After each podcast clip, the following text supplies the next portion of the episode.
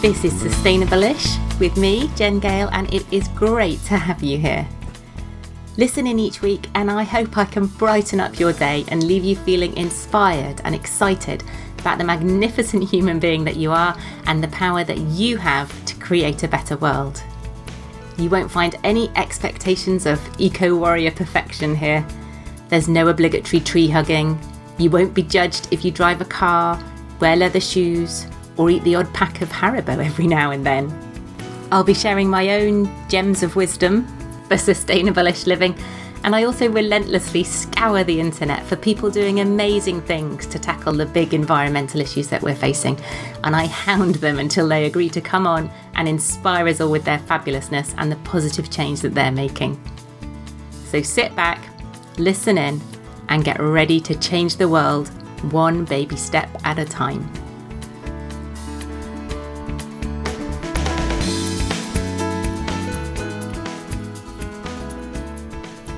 Hello and welcome back to the Sustainable-ish podcast after a little teensy summer break. So, how are you? How is everything going? Kitty Wink's back at school. Bored of the school run yet? I found like I spent the whole summer going, please go back to school, please go back to school, please go back to school, and now I'm just longing for a lion and not to have to do the school run. Anyway, today's episode, episode 112, is a first, I think, for, for me and for the Sustainable-ish podcast. It is a podcast episode that was recorded live at an actual festival in an actual field. Actually, no, not a field. It was recorded in the National Forest in the middle of England back at the beginning of July as part of Timber Festival, which is an annual festival uh, with a brilliant lineup of talks, music, food, uh, live podcast recordings, and everything else you would expect from a festival, including the rain when I was there. Because I'm a total geek, I was especially excited about the reusable cups, the reusable wristbands you got when you went in, and the compost loos. I would be interested to know how well they went down with other festival folk if anyone else happened to be there. In this episode, I am chatting to Will Cottrell, chair and co founder of Brighton Energy Cooperative, all about community energy what it is, how it works, and importantly, I guess, how we as individuals, as households, and as businesses can get involved. So, listen in. I hope you enjoy it. Please do leave a rating or a review wherever you get your uh, your podcasts. It really does help to move it up the ratings and get more ears on it, which is what we want. Um, so, without further ado, I will leave you to it. Enjoy, and I will catch you next time. Thank you for coming to listen. My name is Jen. I run um, Sustainable-ish, and it's all about imperfect eco action. So, this idea that we don't need to be uber perfectly plastic free green warriors to be making a difference, and that we can all kind of um, do our bit no matter how knackered or um, busy or whatever we are cover normally cover a really broad range of things on the podcast um, and I've done a couple of podcasts in the past about um, sort of renewable energy and things but really excited today to talk about um, community energy because I kind of feel like lots of us might have heard that phrase but not really understand what it is and whether there's any way that we can get involved and all that kind of thing so really excited to be talking to Will today who has cycled here from Oxford. Oxford. So you come up from, you got the train up to Oxford, and then you cycled from Oxford. Yes. How many miles? Uh, 150. In how many days? Two. Okay, I was feeling vaguely smug because I drove up in our electric car. Now I feel very much less smug that I didn't cycle. uh, so you win all the green points already. Um, so can you introduce yourself to as well? So yeah, I'm Will Cottrell. I'm chairman of Brighton Energy Co-op, um, which is a one of Brighton's community energy organisations. Brighton Energy Co-op is 10 years old um, this year. We have 600 members. The average investment that our members have put into Brighton Energy is about £3,000. So we've got a value of £3.5 million. We've got around 20,000 solar panels installed around Brighton. Um, we generate about 5% of Brighton's electricity. And um, yeah, that's, that's kind of what I do. That's my job. Brilliant. Right, so let's rewind a little bit. what is community energy? So community energy is well, it's it's it's locally owned renewable energy, and and the idea is that everybody gets together, puts in a little bit of cash, and collectively, if we all do that, we've got quite a bit of cash, and with that cash, we build energy infrastructure. So that can be solar in our case. Um, other groups do hydro. The first in the country were doing wind up in the Lake District, um, and that can be work on energy efficiency. Um, there's some really cool groups in Sussex who are building solar farms to power the rail network between London and Brighton. There's 10 solar farms being put together now. So there's all sorts of things that community energy can do. But the, the, the, the, the, the basis is that we all get together collectively and, and, and build this stuff that we need building. So, what's your background? How did you how, how did you suddenly go? Oh, I've heard of this community energy thing. That sounds a bit fun. Let's go and put some solar panels up. Um, I started, um, I had a yoga holiday company in Egypt. I was living in Egypt. And um, I, in Egypt, I started to, Know if anybody's been to Egypt or the Sinai, it's uh, off the coast of Sinai, just north of Sharm el Sheikh, is the most amazing coral reef system. It's the second most extensive coral reef system in the world.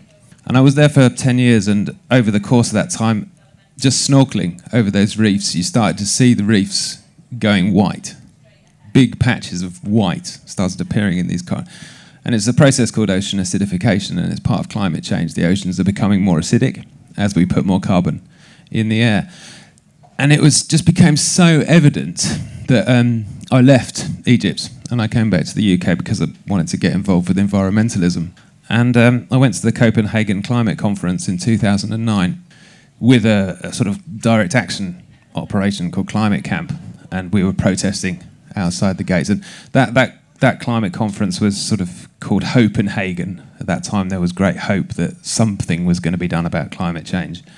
And in the end, it, it proved a catastrophic failure. There was absolutely no agreement came out of that conference, and and so the, the, the thousands of people there sort of came away with just no action being taken on climate change. And and I was fortunate enough to spend a couple of days um, in Copenhagen afterwards, and the Danish, um, off, just offshore of Copenhagen, there's a, a, a offshore wind farm. Uh, it's about 20 turbines, and I was looking at it, and I, and I, I, you know how that happened, and it turned out it was a community energy group in Copenhagen, and 10,000 people from Copenhagen had got together and built the Middelgrunden offshore wind farm. So there was this model in Denmark of community energy. So I came back here, and um, I stopped doing the yoga holidays, and I uh, I started doing uh, slogging away at starting an energy co-op. So, you said the first um, energy co op here was in the lakes. Did you say the peaks? So, was Brighton one of the first after that, though? Was, was there already an established model here? I think we were the sixth. Oh, okay. So the first was Baywind, who built a couple of turbines somewhere near Kendal, I think. Um, but yeah, we were the sixth. And so you go to Copenhagen, you see these wind turbines, you think that sounds like a good idea. I want to do something. I'm always fascinated by how people go because a lot of us will have good ideas. I have amazing ideas every day. Very, very few of them see the light of day, and I can just imagine how daunting it must be to go from running a yoga holiday, presumably with no background in energy infrastructure, or all those kinds of things, like where do you where do you even start? What's the first email you send? What's the first phone call you make? There's a lot of reading. Okay. There's a lot of uh, and and talking to other people who've been down the path. That's uh, I think the the most uh, inspiring uh, thing. There's something about stubbornness as well. There's something about just keeping on, keeping on. You know, and it, and when you you know the last 10, 15 years learning about climate change and the situation that we're in, and it's an emotional reaction, and and and it's always the, the energy co-op has always been something that I can do. You know, it's just something you read about ice caps melting or whatever, and it's like it just okay. I've always felt that if you if something is concerning you or worrying you or politically or whatever, the best thing you can do is to get involved and do something about it rather than just sort of uh, talk about it. Or, or, or, and so I think that's that's that's been the, the, the development of climate change over the last 15 years has always been a motivation for me to keep going with Brighton Energy Co-op. Yeah. So um, you wanted to do a renewable energy project. Just, I'm sure everybody already knows, but just for, in case anybody is listening who doesn't, renewable energy. Just talk us through what the definition or what what we think of as renewable energy. Um, uh, I don't know. Uh, that's not going to run out. I guess it's, it's, renewable. It's, it's renewable. yeah, it's it, it's going to keep on being there regardless of how much we use of it. I suppose is a. So definition. we're talking solar. We're talking wind. Um, I think uh, I'm down in um, the southwest in Wiltshire, and I think in Salisbury there's a hydro project going on. So yeah. it's any kind of renewable energy, yeah. isn't it? Yeah. You chose solar. Was there a particular reason behind that? Because we're in a city, Brighton is obviously a city. Um, wind is difficult because you have like fall zones and things right. of the turbines. Although we are talk- we're talking about putting up some wind turbines at a port nearby. Um, now, wind is also a lot more complicated, and it takes more time to develop. So there's lots of yeah, like solar doesn't usually need planning permission, okay. for example, whereas wind definitely does. So there's lots of uh, compliance mm. stuff that has to be done around wind. Um, so so solar was kind of easy um, I guess. Hydro too is is complicated. You, you need to get permissions from the rivers authorities and this kind of stuff, and that takes ages. And yeah. Um, so so yeah, I think solar is just a kind of easy option, really. So, what was your first project? Uh, I was on a little church um, fronted by the sort of he's a classic friar type vicar, Father Andrew, St George's Church in Kemp Town, in Brighton. He's sort of, oh yes, of course we're going to do that. That's a bloody great idea and that was a, that was our first uh, one. That's forty solar panels. So forty solar panels on a church. So you speak to your lovely prior um, and uh, get agreement to put these solar panels on there, and then the next step is to crowdsource that funding for it. I mean, crowdfunding is an art in itself, isn't it? And I guess 10 years ago it was still a relatively sort of new it wasn't people weren't familiar with it in the way they are now. So how difficult or otherwise was that? I think the key to front crowdfunding is always emails.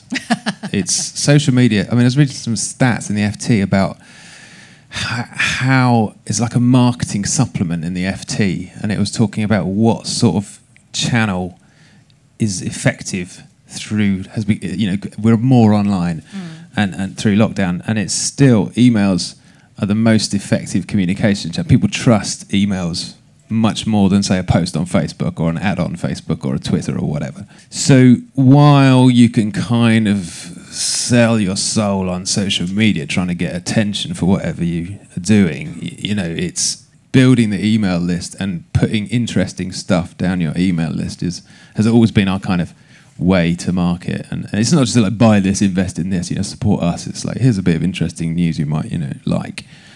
But yeah, cultivating the email list, and so that's how we've got an email list of four thousand people, and that's pretty much where we get all our money from. So we're all going to go and subscribe now to the Brighton Cooperative yes. email list and find out more interesting. Mm. I'm still trying to get my head around how it works. So, so you need funding for 40 solar panels, which cost. Can you remember how much that was? Uh, probably about seven thousand pounds. That's cheap. You want some? yeah, I do. I think it was seven grand to put sixteen on my house. So then you you go out to your email list and you say, right, we need seven grand, um, and everybody chips in a little bit. Pretty much, yeah. And we um, we we say, look, here's the project. Here are the risks. Here are the financials. This is what we expected to, you know, the operating costs, the revenues and here's what we expect to give you. So we give all our members 5% return on their investment every year. I was going to ask, is it just, uh, you know, out of the goodness of your heart, that sounds like a lovely project I want to be involved in, but there, it's not that. There is cold, hard cash involved and there is a return on that. Yes, yes. So everybody gets 5%. So not everyone in Brighton is just altruistic as we might. no, I mean, altruism gets you so far, but it doesn't get you as far yeah. as non altruism. um, so, what's the minimum amount people can? Is there a minimum amount? We have three hundred pounds. Other energy co-ops are a bit less. Okay, it's three hundred pounds, and um, maximum is hundred thousand pounds. Oh wow! but the average investment is has always been around three to four thousand pounds, Okay. and it just seems like that seems like a safe amount of money to for people to put in. Mm. It's it's usually not all they have. Uh, uh, it's it's like a putting the foot in the water, and Yeah. they might be investing in other, other energy co-ops. And people also come in, in. They have times in their lives when they come into money. So they might inherit a house, and then a couple of years later, they might not have the money because they Mm-hmm. Yeah. bought a house Yes. with that money. So there are, you know, the periods in people's lives when they when they might invest, and other, you Yeah. know, uh, when when not.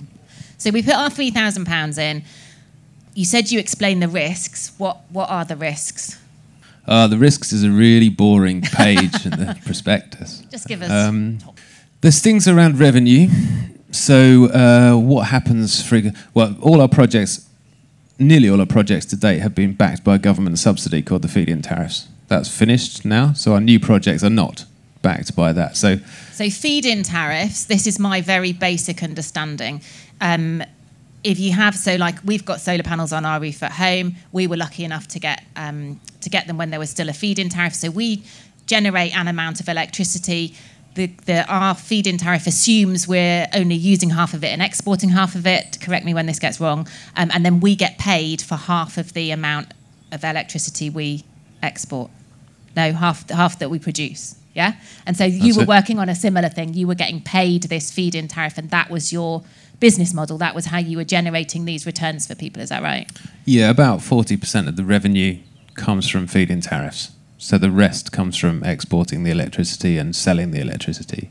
So now the government's phased out these feed-in tariffs, and I guess you've suddenly lost forty percent of your your revenue. So how how do you generate revenue now? Because presumably, if the if the solar panels are on a church, and I know you've got some on schools and stuff like that, they're using a lot of that. Ele- do they get to use that for free, or do they have to pay for that? at the beginning on the, the church of the, Yeah. the rotund friar um, they we give them the electricity for free because the feed-in tariff was quite high Right. and then as it was cut we had to charge Okay. for electricity so now it's at, the feed-in tariffs are at zero we charge more Okay. for electricity so we charge i mean a school uh, we did a school last month uh, i think we're charging 10p to them How does that compare to? I should know what I'm paying for my electricity, but I don't. How Um, I think they're paying about 14p. So over the, uh, it's probably they're saving about three thousand pounds Okay. a year on their Yeah. electricity bill. So, uh, say I've got a school and I come to you and I say we want to get solar panels on our school. You do we have to pay you for them? No, no, that is free. It's free. Basically, we, we, we, we lease the roof. Right. Or we lease the three inches above the roof. And so, do you pay me for my roof? No. Oh, okay. We just charge. We, we, we put the panels on the roof. Right. And then we sell the electricity from the panels to you. And um, this is where uh, you can tell I'm getting confused, and you can probably see the cogs going around in my head. So that electricity that's generated. Is that going into the grid and you're selling it back to them, or is are they literally buying their energy? They buy the energy direct from the panels. Oh wow! and then any excess that they're not using, we export into the grid. Okay. So they have, a, so like I've got a contract with Ecotricity, their contract is with Brighton Energy. Yeah, exactly. We export our energy to Octopus. So if you're subscribed to Octopus, nominally you are getting some of our electricity. Although it's, you know, this is the electricity market is very virtual. Mm. Electrons are attracted towards nearby demand. So in electron terms, is getting used locally, but Octopus doesn't care about that. I mean, it's very complicated, but Is everybody following, or have we completely lost everybody? um, okay, so uh, so your first project was um, this poor man, this rotund. Fri- I, I feel really mean that we're calling him this, um, and uh, you funded seven grand, and they got free electricity, and any surplus then paid your five percent back to your people. Are you getting at this point? Are you able to pay yourself? no. You're doing that- a lot of freelance yoga work. Uh, what was I doing? Oh, I, I had a website business as well. I was doing that. yeah. Um, and so, how quickly did you kind of think this is scalable? This is something that we can do more of? I think it was two years in my bedroom. Um, and it was when when we got the first office. That was when it started to feel like Yeah. a real thing and not just an idea. I mean, it's I think that's fairly common of sort of startups. It takes a couple of years, Mm. in my experience, to get the thing going. But I think it was two, maybe three years before we started paying Okay. ourselves anything. Yeah. So fast forward 10 years and you've raised three and a half million pounds. And how many solar panels do you have? Do you count them?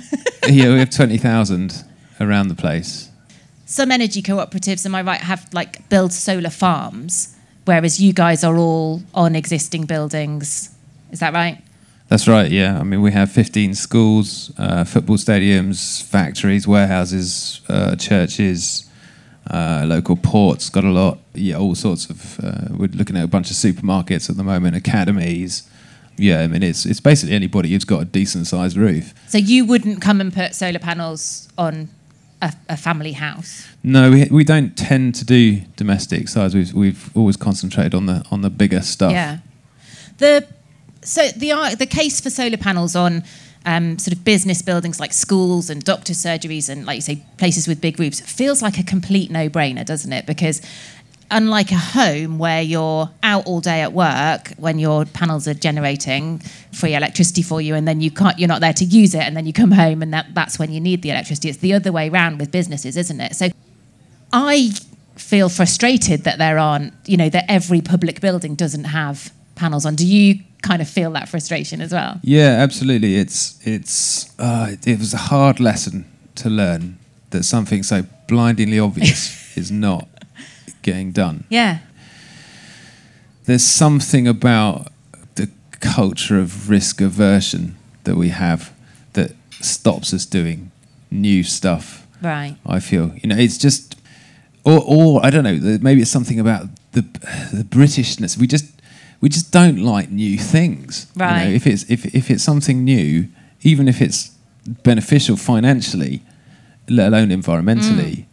It just the process of getting approval goes through a board of somebody or other, or a compliance officer, and then it's at the bottom of their pile. And it takes us about a year is our average time to, from first contact through to getting Yeah. the point where we can install solar panels. And uh, you know, I guess I've come to accept that that's just how things work. We, you know, change doesn't happen quickly. I don't know whether that's this country or, I mean, the guys who work on Brighton Energy Co-op, the developers, they, they, you know, I don't know how many phone calls, how many meetings we have to have. The, yeah, but that's just how it is. Yeah, it's, what can you do? Um, so, why isn't there a community energy cooperative in every city and every town? If like you, you, it sounds like there's a business model for it. Like it feels. I, I keep using this phrase "no-brainer." It feels like there should be, and that every doctor's surgery, every library, every leisure centre, every school should have these panels on them at no cost to them. Yeah, you'd think so. Well, I mean, there are there's there's 300 energy co-ops in the country. okay. It's quite a, it's a growing movement. There's about 300 million pounds been invested. I think there's about 90,000 people who are members of energy co-ops across mm-hmm. the country. Um, so it is something that's um, uh, been growing quickly over the last few years. So it's kind of coming. Yeah. It's slowed down recently with the lack of with, when the feed-in tariffs changed. Right, Because yeah. that so the business model has had to change slightly because you can't rely on the government to give you money now, and that's that's that's a step change because the business model was fairly standard across Yeah. those 300, um, and and and now it's much more of a pure business rather than government supported Yeah. business. But yeah, I mean, it's it's there. Are, I mean, I'm mentoring three startups at the moment, so there are you know they are coming on. But I think you know if you've got sort of an appetite for seeing getting things done and making change happen in the face of climate change, it's a it's a it's a journey. But there's plenty of support out there to to to, to take that journey. My poor husband, I'm so going to go home and go, we need to start an energy cooperative. And he's going to go, no, we don't. So I love, love the solar schools thing. I know, um, was it uh, an organisation called 1010 who I think are now possible? They had a big solar schools project going on for quite a few years, I think, um, trying to get solar panels on schools. How did that all start? Did, did you approach schools? Did they approach you? Uh, there's a, a sustainability officer in Brighton Council finally managed. To, Brighton Council are like, ironically, I can't say this if Caroline Lucas is around, but it, they're just so rubbish. They're like the biggest employer in the city. They should just take them and chuck them in the sea. Now that really depresses me because you're in Brighton, which everybody I think probably holds up as a you know a pinnacle of green. God, if you, if your council are crap, I, I'm dreading. I, I wouldn't even approach my.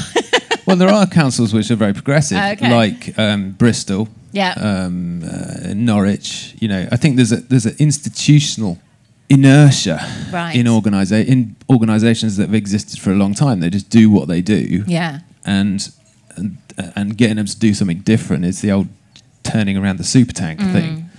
So, and you and it's difficult to change. The you know local authorities are quite highly unionised, so people tend to get promoted upwards instead of getting fired, and it's this kind of thing. So you end up after fifty years of this, you end up with a council that's sort of you know like a Lucian Freud sort of painting, and and it's and then and then they're the people who are the, you know have a, a lot of cash and own a lot of assets and, and so it's um yeah but but for, anyway finally a sustainability officer managed to get them to say okay we we want to do solar on schools. And we won a tender so they had to tender it because you, you know, all public authorities have to tender stuff. So we won a procurement framework contract. And that then led to schools being able to say okay we can do solar now. Right. and then so that sort of fed So from I couldn't bounce excitedly up to my school on Monday morning and say, you should hook up with an energy cooperative and get solar panels because it needs to be done through the, it needs to have local authority sign off first. Yeah, I mean, it, it it sort of helps to understand how the sort of peers of or, the community of schools and how they kind of look to authority for what they can do and what they can't do.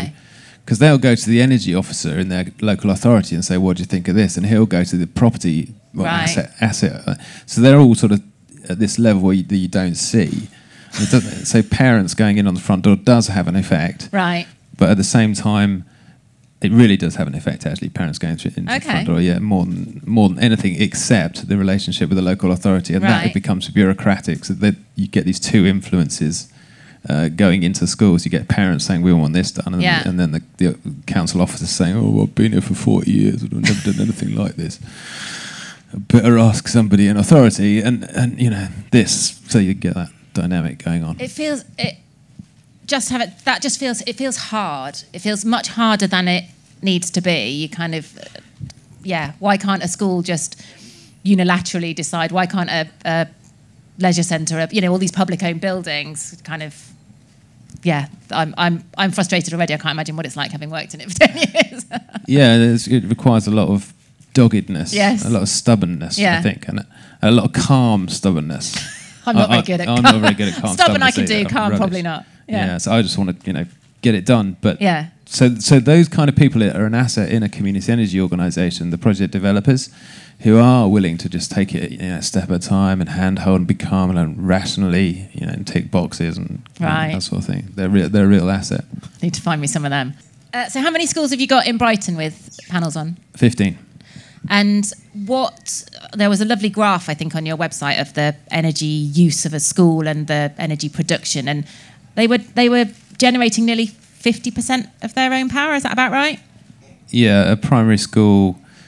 We generate about fifty percent of a primary school's power. Okay, so what sort of savings are they looking at? Presumably, it depends on how many panels they can get and stuff. But what sort of savings are they looking at making? It's, it's probably two to three thousand pounds a year. Okay, and it hasn't actually cost them anything to install. They haven't had to pay. You know, like if we get solar panels on our home, there's an upfront cost to that, and then they talk about the payback period, don't they? But they haven't had to to go through that. No, no, and we also fund uh, energy, uh, renewable energy education in our schools.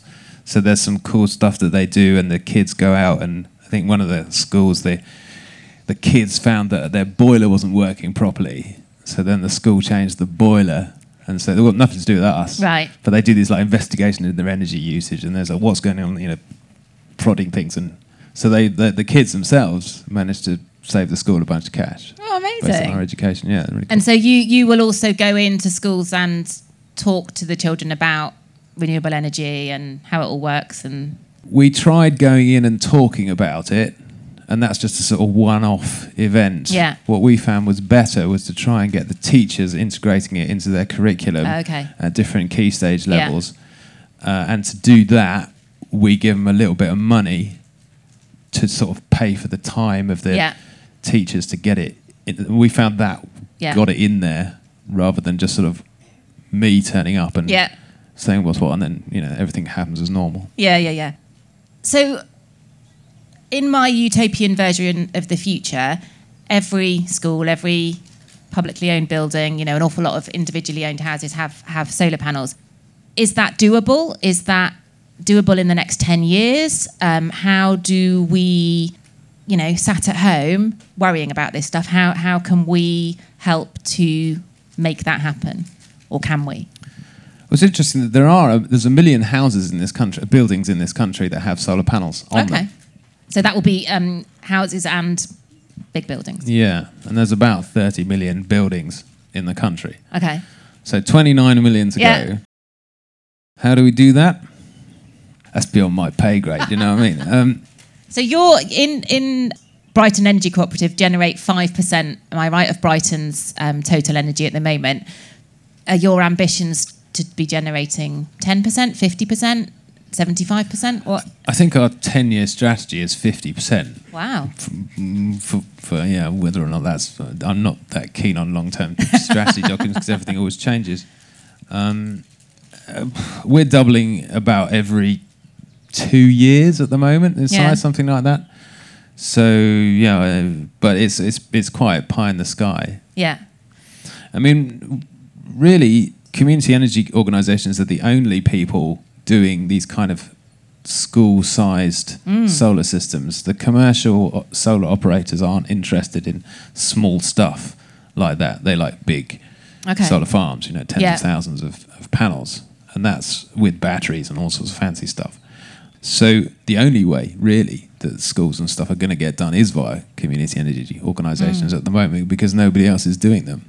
And when we talk about the, the need to decarbonise the grid, so to, to, to wean the grid off fossil fuels and to be putting more renewables into it, what is the role of community energy within that? How do you see community energy being a part of the, the grid in 10 years' time? I mean, at the moment, there's a there's a sort of the electricity market is very complicated, and it requires a certain amount of in-house expertise to be, and, and especially things like trading and you know futures and uh, sort of financial instruments and this kind of setup, which is really um, I don't understand it. You know, you need those kind of people on board, and, and uh, there are people like that in the community energy space, but um, I think it, it's it's it's actually hard to say because there's so much going on, especially with battery storage and electric vehicles and uh, you, you know it, it's nobody really knows how this is going to play out. There's lots of um, trials going on. Uh, you know how what happens when you have ten electric cars on your street. Ha- Do people sell the electricities out of their batteries in their electric cars, or are they uh, a bit, uh, you know, they feel that there's this sort of scarceness the energy in their batteries? So, so and and people, we don't know that at the moment. So it's it's really difficult. I mean, it's a fascinating. Well, from my point of view, it's fascinating, geeky. This transition from uh, a centralized grid where we've got big power stations dotted around the country, nuclear power stations, gas, coal, to this situation where there's millions of small generators Yeah. and millions of small batteries. And for the grid, it's a right headache because they're used to just pumping energy Mm. from these big central places down. And now they've just got these tiny little wires, and they've got a Tesla at the end of it. I mean, Right. there's a there's a there's a road in Brighton, and three three people plugged in their Teslas at the same time and blew up the transformer at the end of the road. And it's like, you know, what are you going to do? There's millions of these things coming Yeah. and it basically it ends up in a situation you don't have to blow up transformers, but you know when you, you, you plug in your phone and sometimes it doesn't charge. Right. It's because there's a this thing called voltage drop going on. At the end, you're at the end of a line in maybe in your house, Yeah. like at the end of a tendril of the. Uh, so if you're at the end of a grid line and you've got your electric car and you've got four other electric cars Right, before yeah, yeah, you, yeah. your electric car is not going to charge. Yeah. So how's that going to work if we've got zero petrol cars by Sure. 2030? So we've got all this to work out. So there's there's bigger infrastructure stuff that the national grid need to sort out almost in order to facilitate these smaller sort of micro networks being able to feed in and to Exactly. Yeah. So there's Okay. there's technical challenges like that, but there's also legislative stuff. It's very difficult to uh, sell, become an electricity pr- uh, provider. It costs quite a lot of money to start Mm. one up, uh, and there's a. Uh, I think it's a local electricity bill that's due to go through Parliament next year, which will make community energy organise it make it much easier for community energy organisations to sell to uh, their locality. Okay. I think that's got about 360 MPs behind it, the and it needs 450 MPs to pass. So that's quite an interesting development that could happen next year. because there are um, there are sort of local energy suppliers already, and I and I, I'm not sure are these energy cooperatives, but I know quite a few over the recent years have sort of gone bust unexpectedly and things. So are those local energy cooperatives, or are they people trying to sort of? I don't really understand how they work and why there seems to be that instability about them. I think it's hard. It's it's. I mean, I know a guy who started uh, a- a- an electricity company a couple of years ago, Toto, uh, and uh, I think it got about fifty thousand customers. And uh, I mean, he was just at the edge of his brain capacity. You know, you could visibly see him frying. It was, uh, uh, yeah, I I think he sold it to EDF Okay. in the end. So there, I don't think there are any community-owned electricity, right. but that's what this uh, local energy, local electri- electricity act or energy Yeah. act, would facilitate Yeah. the creation of uh, community-owned um, electricity providers uh, who would be able to sell electricity cheaply because they don't have to pay the fees. Uh, wouldn't have to pay the fees that you have to pay to the national grid. So you'd almost bypass the grid. we'd bypass the fees that Okay. pay. I mean, we bypass, yeah, and we would have less fees because we're not using, uh, you know, most of the grid. We're just using the bit Yeah, yeah, yeah. near to us. I, I still I'm struggling with this because um, obviously when you have your electricity coming into your house, if I sign up, if I'm a school and I sign up with you guys, you don't come and put different, or do you come and put different electricity No, it's coming in? exactly the same. Yeah. you just buy less from them. Okay, okay, right. I'm slowly getting there. So we're all listening and fired up now, thinking this sounds amazing. A, I want to go and start an energy commu- uh, a community energy cooperative. Um, B, if that does feel a bit of a stretch, um, how how do we get involved? Can I in Wiltshire invest in Brighton Co- Energy Cooperative? Uh, yeah, yeah. Any, I mean, we define ourselves as a community of interest. Okay. Our main membership is in Brighton, but we have people from uh, all over the world, actually. So yeah, but, but I would rather than invest in Brighton Energy, find one that's local to you. Yeah. So how do I do that? Community Energy England would have a list of all the uh, energy co-ops Yeah. in the country. Um, Wiltshire, I'm not sure. I can't, off the top of my head, I can't think of one in Wiltshire. There, there sure is one there in. Salisbury, I think, and Salisbury, I okay. um, this is going to be completely irrelevant, but the Wiltshire Wildlife Trust did a, a, and I don't know if they are. I think it's a slightly different model. We were talking before, weren't we? Um, they they crowdfunded or crowd a, a, a solar farm that they that then works on a similar model. I think so. I think there are. You know, it, it might feel like there's nothing around near you, but once you start to kind of poke around and things, you you might find um, that there are that there are things, and and, as, and so the minimum investment is usually about three hundred pounds. And can I take my three hundred pound out again if I do want to go and on holiday? Yeah, so this is the bit that nobody ever understands. So I'll try and explain. Most, basically, we pay back everybody over 20 years. Right, So there's a 20 year thing. that's in your five percent returns yes. thing. Okay. Uh, no, so that's on top of the oh, returns. okay. So in twenty years' time, I'll get my three hundred quid back, and Yeah. it'll be worth about twenty p, and I can. maybe. so we pay. We uh, say if we're worth a million pounds, uh, five percent of that is fifty thousand pounds. So every year, we pay back fifty thousand pounds worth of the money, and we pay five percent interest. Right. So basically, it's a it's a queue system. So if you want your money back, we say, okay, well, we've got fifty thousand pounds this year, and if we've paid back fifty thousand pounds, then uh, you have to wait. Right. We've never had that situation. Nobody ever takes the money out. We have to. Oh, we have okay. to. We have to. Chuck them out. Yeah, we would just say, right, we're going to put some money in your bank account, and you're having less shares Oh, because okay. we're paying you back. Because five percent interest is, you know, quite good Yeah. at the moment. Okay. You've had to do a big sort of pivot or whatever with your business model because of the, the changes in the feed-in tariff and things. Where what's what's next for Brighton Energy? I think you're doing quite a lot with electric, electric car chargers, and um, what what what are your plans for the next other than Brighton domination? So the electric car chargers thing is a bit of a pilot. So Right. we've got ten chargers out there.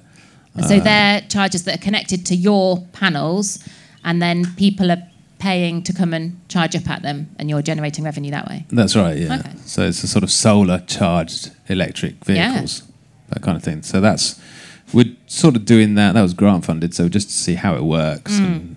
And randomly, well, not randomly, it's hard work, but we got a European Union grant uh, recently, even though we're obviously not in the European. Yeah, EDRF funding. Okay. So we've got a million pounds, uh, and we are subsidizing people that want to put solar on their roofs, factory size, sort of. Right. We give them a grant of fifty percent of the cost.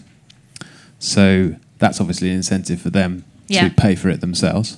And then on top of that, we are uh, continuing. I mean, I think the atmosphere, uh, as I think many people have seen, the atmosphere around climate change has changed in the last year, uh, perhaps something like that. Or it's certainly more net zero is always being talked about.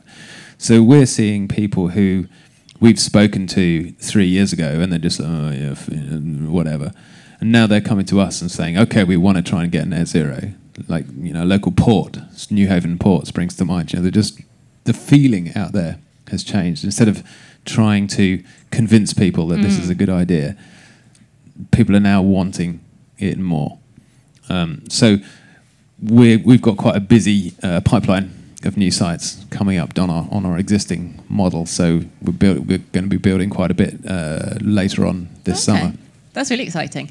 So, um, so obviously we can get involved by finding out if we've got a local um, community energy cooperative near us, and um, if we do have to have some spare cash floating around, we can um, sort of send it their way.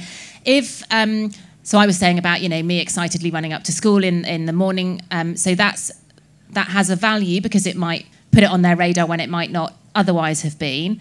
Um, but also, if we're, um, say, we're working in an organisation, a privately owned organisation, and there is a local energy cooperative, can we then go to them and say, we'd love to chat to you about getting some solar panels on our roof? Is that something that you do with private or businesses and organisations as well? Yeah, absolutely. And that kind of internal pressure from uh, people that work in an organisation is often really key. And I think that's something that's really worked for XR is getting people into or facilitating support for people who kind of are already on board.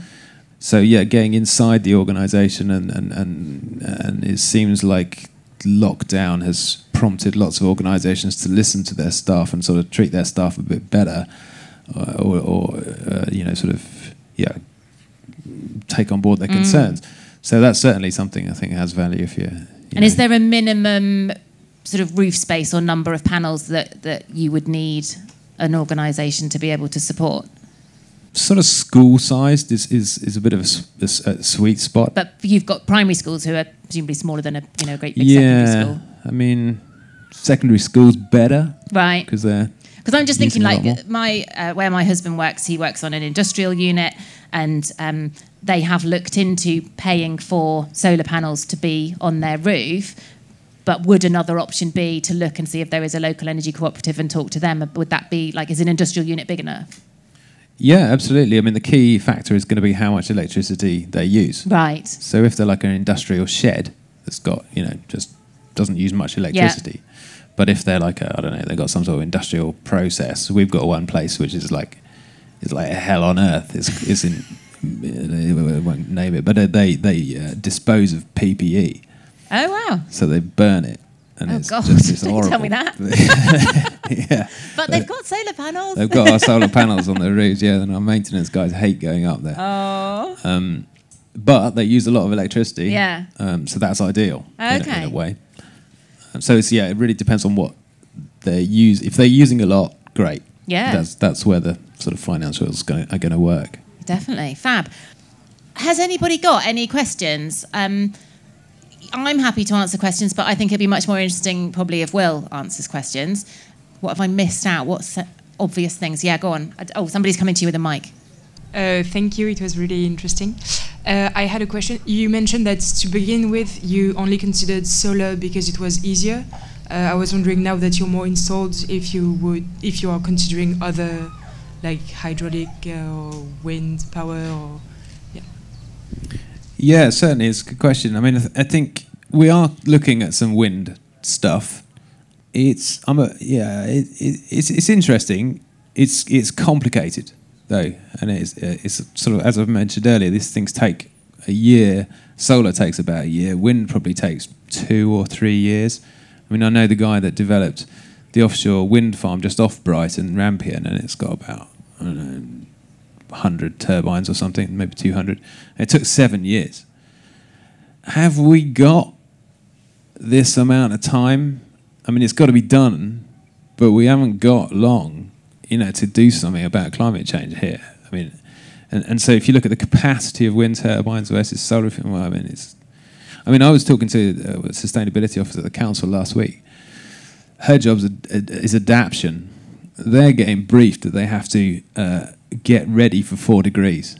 That's what No the council way. is planning. Yeah, yeah. That was an internal briefing document. That, By what end of this century? well, whenever their adaptation plans are due to kick in. Four they're- degrees? They're planning for four degrees. Yeah.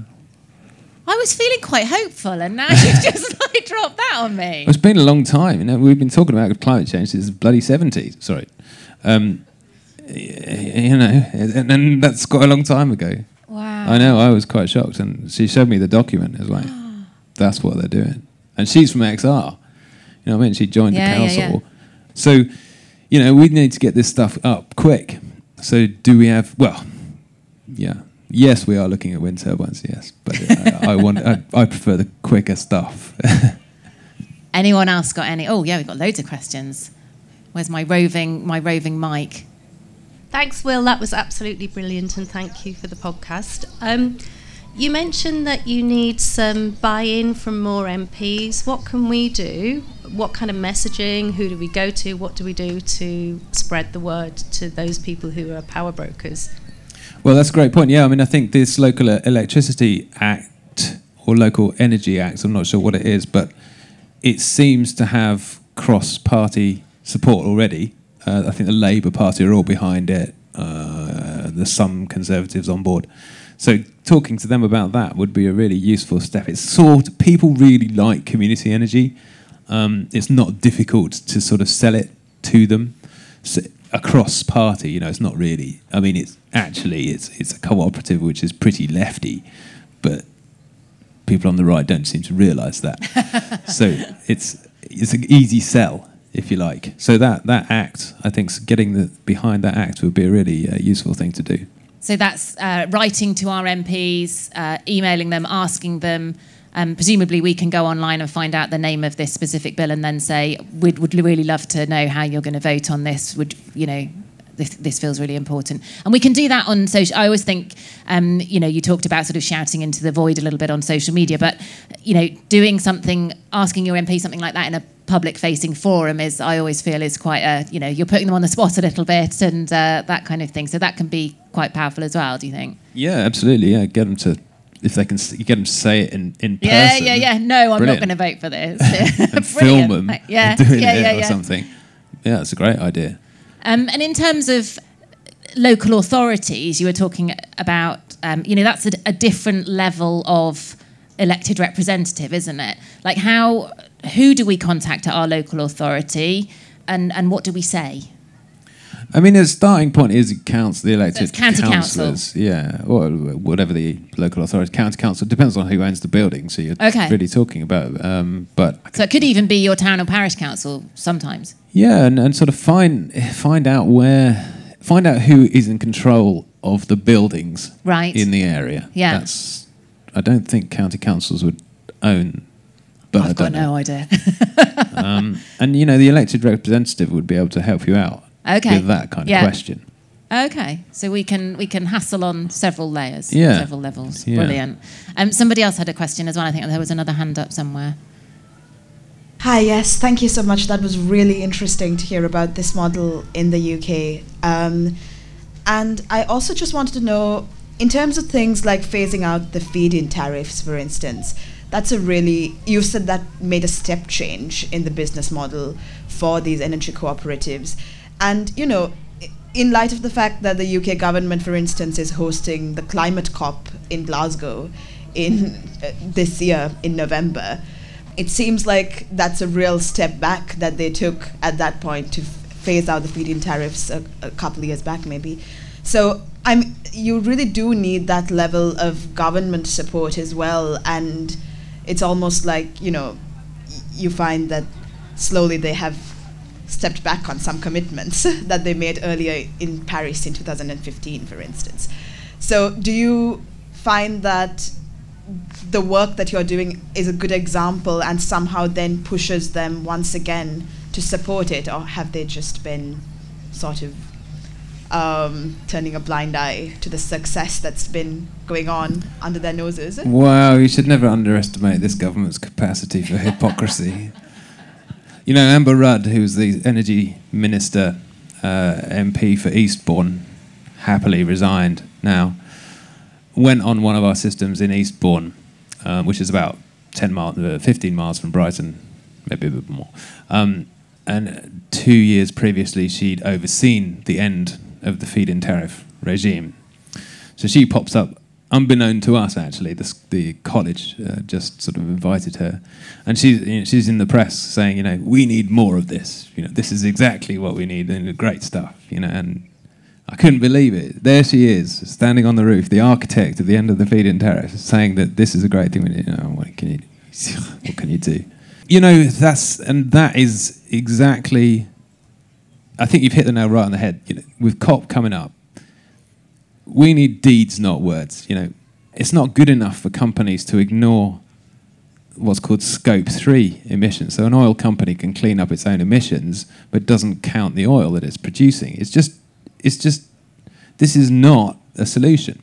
And um, so Boris's targets and all this kind of stuff. I think it's it's it's so important at the moment just to, to make sure that we have quantifiable mechanisms for what we're doing, and rather than just nice words. So it's you know it's all very nice for politicians to say you know community energy is great, and, and what does that actually mean? You know what is it actually doing? So you know, and it it often has translated into nothing. It's sort of greenwash, whatever, but getting them to sort of you know con- concrete measures, and, and I understand why they don't want to do it because it's really really hard. But without these measures, all of it's just hot air. Four degrees feel like it's it's going to be quite hard as well, to be honest. So, so Yeah. Um, I mean, the, the, around the subsidy thing, that there's always the argument that you know these types of projects need to be able to you know wash their own faces, stand on their own feet, shouldn't need to be subsidised. And I think that was you know always the idea that these they would be subsidised to sort of get them off the ground, and then that would be kind of. But the fossil fuel industry is quite heavily subsidised, isn't it? Yeah, I mean, you get all sorts of tax incentives, all sorts of hidden Yeah. support mechanisms, as well as institutional penetration of decision making Yeah. via. I mean, uh, I don't know if you recall a few years ago, Caroline Lucas, Brighton's MP, did a really good freedom of information, finding out who was working in the Department of Energy, and there was like 200 people who were paid by various vested interests in that energy department. Yeah. So, and that doesn't happen so much anymore, but it's this kind of penetration. I mean, yeah. that's a sort of embedded benefit that Yeah. the fossil fuel industry has. Okay, leave. Leave us with leave us with something hopeful. Can we? Going to wrap up. But give us some. I mean, you've you've made a phenomenal impact. Like from going from you know running a yoga holiday to now three and a half million pounds investment in um, you know solar. Do you have a, a number for the amount of carbon that that's gener- saved or? Uh, we do, but I can't, remember. remember off the. I mean, the primary the primary schools are doing about it's equivalent of planting about fifteen hundred trees a year. Okay. something like Yeah. that. Yeah. So I, I don't know how much that is across, across our whole portfolio. Yeah. I mean, you know, the, it's always been for me. It's always been if you see something that needs doing or you care passionately about, do something about it. Act, just act, and Yeah. that's how. Even if four degrees is a possibility now, you know, just get involved and and it's not a pretty sight, obviously, but the actual the just getting involved overcomes that sort of fear in Yeah. a way and, and, and, and gives you something that you know at least at least something was done i think that's that's not very positive is it? Um, but i think that's So- just where i come from you know. But but ways we can you know if if we're not in a position maybe to start a, a community energy um, cooperative then it sounds like we can uh, find out where our local energy cooperatives are chuck them some money if we do happen to have some spare cash. Do you always need you know volunteers? And are there ways that people can kind of get involved to support you other than financially yeah getting involved in a local energy co-op is a, is a great idea and volunteering and that kind of stuff is so if you've got any useful. social media skills or anything like that those are sorts of things that you can yeah, you can yeah. utilize I mean, we we have about we've got four interns as well at the moment. They're paid internships. Yeah. So local energy co-ops do have uh, internships Yeah. offered often too, so people can sort of do work experience Yeah, yeah, yeah, if you like yeah. if they want to get involved in the sector. And it is it's a, in terms of a career. It's not a bad area to get involved with because it's obviously the future. It's a growing thing. Yeah, so, yeah, yeah, you know, yeah. I think that the whole green sector, uh, from bikes through to renewables, Mm. is a is a great place for young people to go and and Yeah. and, and uh, you know look for a sort of career direction within that Yeah. area. Yeah, and it's. I think it's really easy to feel disempowered thinking about. Oh my God, the council are talking about four degrees of warming. Actually, remember this power that we have um, as individuals, as as citizens. So we were talking about contacting our local, you know, elected representatives, asking how they're going to vote on various bills, asking how they can make it easier for energy cooperatives to um, to work in your local community, and your power as a change agent within any organisations that you're involved in. So, like Will was saying, if you are, um, you know, if you work for a big local employer, or even if you work for a smaller local organisation, ask that question. Is there a possibility? Can we get someone to come round and look and see if we're suitable for solar panels on our roofs? Where are we getting our energy from? Who are our pensions invested with? There's a huge amount of power there, I think, isn't there, that we often forget that we have. Hmm. And and I think you know don't underestimate the power of action, and specifically direct action. Actually, I Yeah. think you know I'm you know big into well I was big into XR, and I think direct action has been proven to change things. You know, and I don't think we'd be where we are today in terms of the discussion around climate change without XR's Extinction Rebellion's two or three or whatever it was, big creating a ruckus in London. I mean, Roger Hallam is a controversial figure within Extinction Rebellion, but I think he's a genius. And he, you know, he, he says the worst way to change things is not to upset people.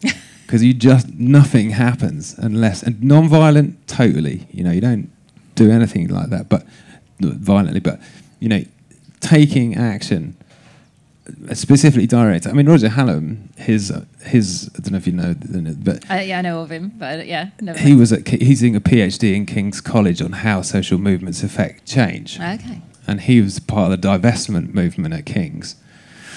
And they were lobbying in there, you know, they're doing the email petitions or whatever. Roger Hallam sort of rocks up and he goes on hunger strike. And so the rector or whatever calls him in and says, Look, you're one of my PhD students here and you're on hunger strike.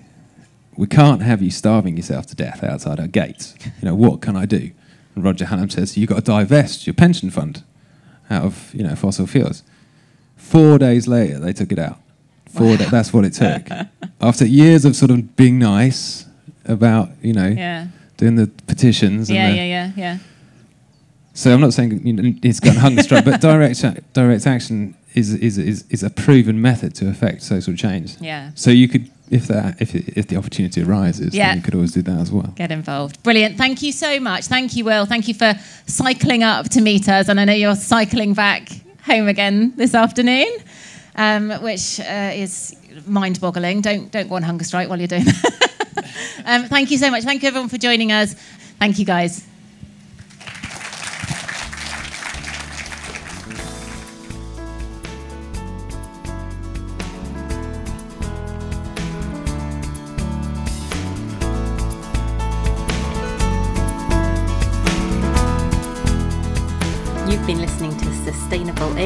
Wonderful sack of loveliness, with me, Jen Gale.